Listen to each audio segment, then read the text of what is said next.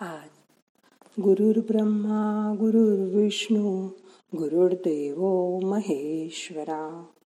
गुरु साक्षात परब्रह्म तस्मै श्री गुरवे नमहा आज गोकुळाष्टमी झाली. यावर्षी कुठेही दहीहंडी करायची नाही. एकत्र यायचं नाही. असं सांगितलं गेलं. त्यामुळे सगळे कृष्ण आणि त्याचे सवंगडी घरात बसून होते. माणूस हा समाजप्रिय असतो.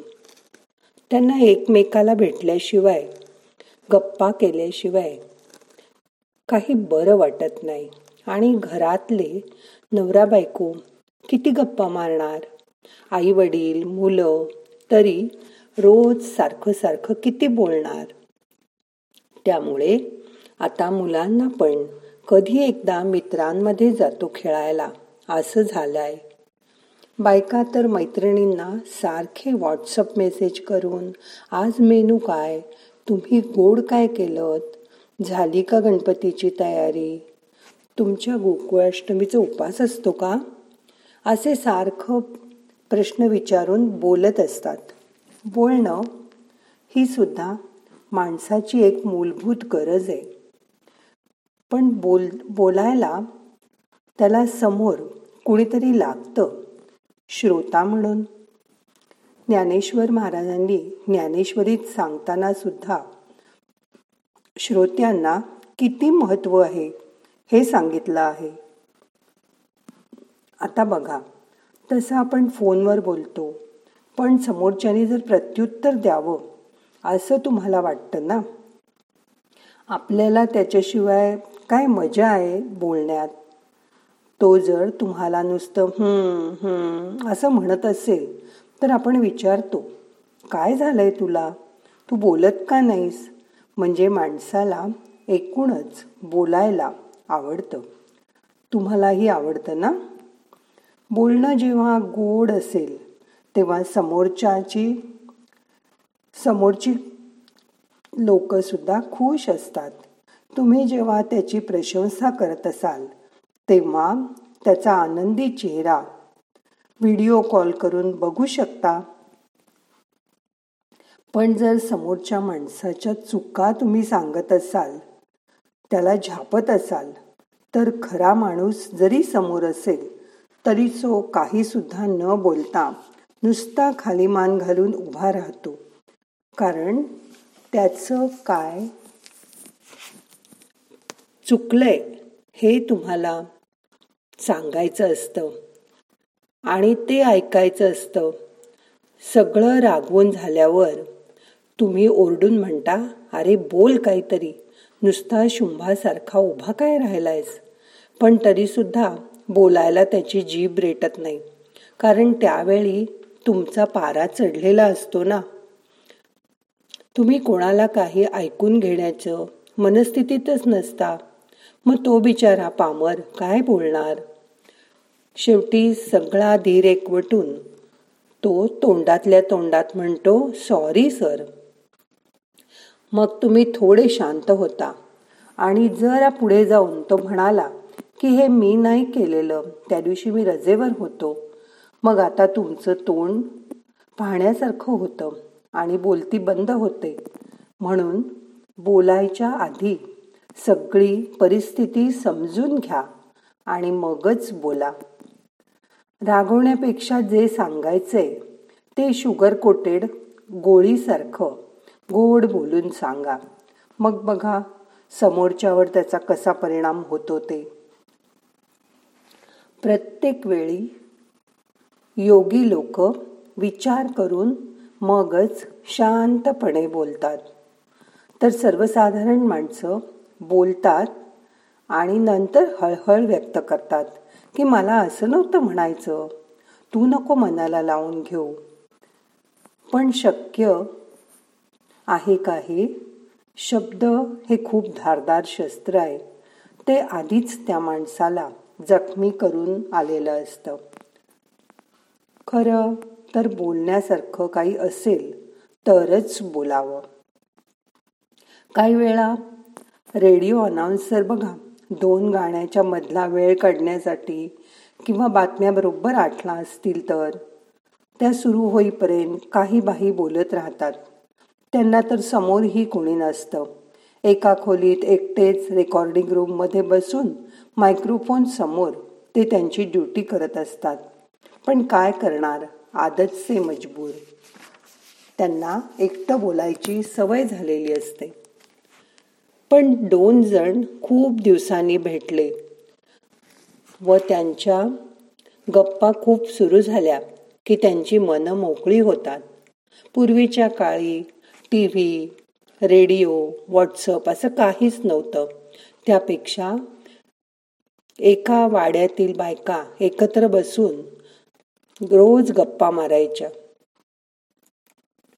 आणि त्यामुळे त्या हसून बोलून मोकळ्या होत असत. सगळ्या बातम्या त्यांना एकमेकींना कळत असत. काही सल्ले दिले घेतले जात असत. नात्यातील स्थळं सांगून लग्न जमवली जात असत. त्यामुळे त्यांच्यामध्ये एक घट्ट अतूट नातं निर्माण होत असे. बोलण्यानी माणसं जोडली जातात. दुसऱ्याशी मनमोकळं बोलायला. तुमची वेवलेंथ मात्र जुळावी लागते. ते सगळ्यांना सगळ्यांच्या बाबतीतच जमतं असं मात्र नाही. पाठीवर हात ठेवून कोणी आजीबाईंनी प्रेमाने एखाद्या सासूरवाशिणीची विचारपूस केली की ती सुद्धा मनातलं सगळं डोळ्यातल्या पाण्याबरोबर धाड धाड त्यांना सांगून मोकळी होते. अशी नाती आता कमी कमी होत जात आहेत मनमोकळं बोलणं हे सगळ्या ताणतणावावरचं अगदी फुकटचं औषध आहे. जसं बोलण्याने माणसं जोडता येतात तसंच आपण शब्दाने दुसऱ्याला दुखवत तर नाही ना?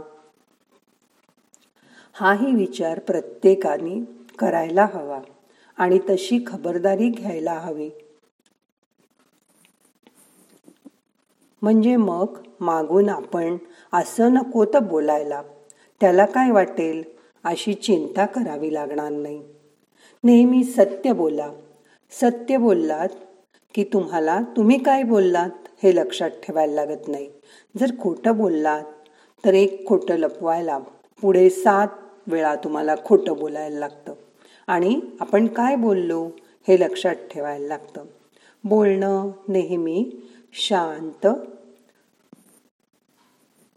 गोड आणि समोरच्याला ऐकावं असं वाटेल असंच हवं.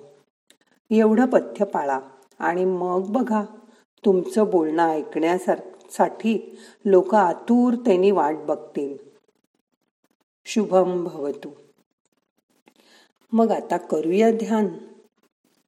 हाताची ध्यान मुद्रा करा. हात मांडीवर ठेवा. ताट बसा. डोळे अलगद मिटून घ्या. मोठा श्वास घ्या. सोडून द्या. मनातल्या मनात तुमच्या आवडत्या देवाची मूर्ती आणा. त्याला सांगा की तुला स्मरून मी हे चिंतन काया वाचा मने करत आहे. यापुढे मी सत्य व प्रिय असेच बोलेन. माझ्या शब्दामुळे कोणीही दुखावलं जाणार नाही अशी मी नेहमी काळजी घेईन. आता हे देवाला दिलेलं वचन नक्की पाळा बर का? आता आपण तीन वेळा ओंकार करूया. मोठा श्वास घ्या ओ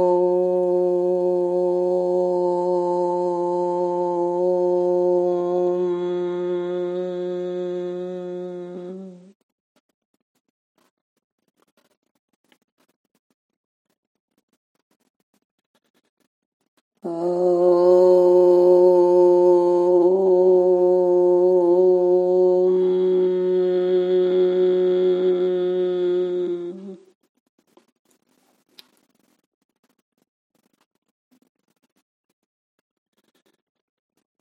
मन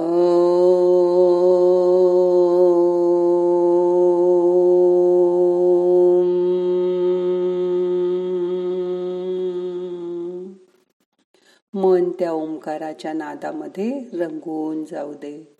शरीर शिथिल करा. मन रिलॅक्स करा. आता मनातल्या मनात सुद्धा बोलणं बंद करा. शांत व्हा. काहीही करू नका. शरीर मनाला पूर्ण विश्रांतीच्या अवस्थेत जाऊ दे. आता ह्या पुढे शांत बसून दहा मिनिटं ध्यान करा. नाहम करता हरिक करता हरिक करता हि केवलम. ओम शांती शांती शांती.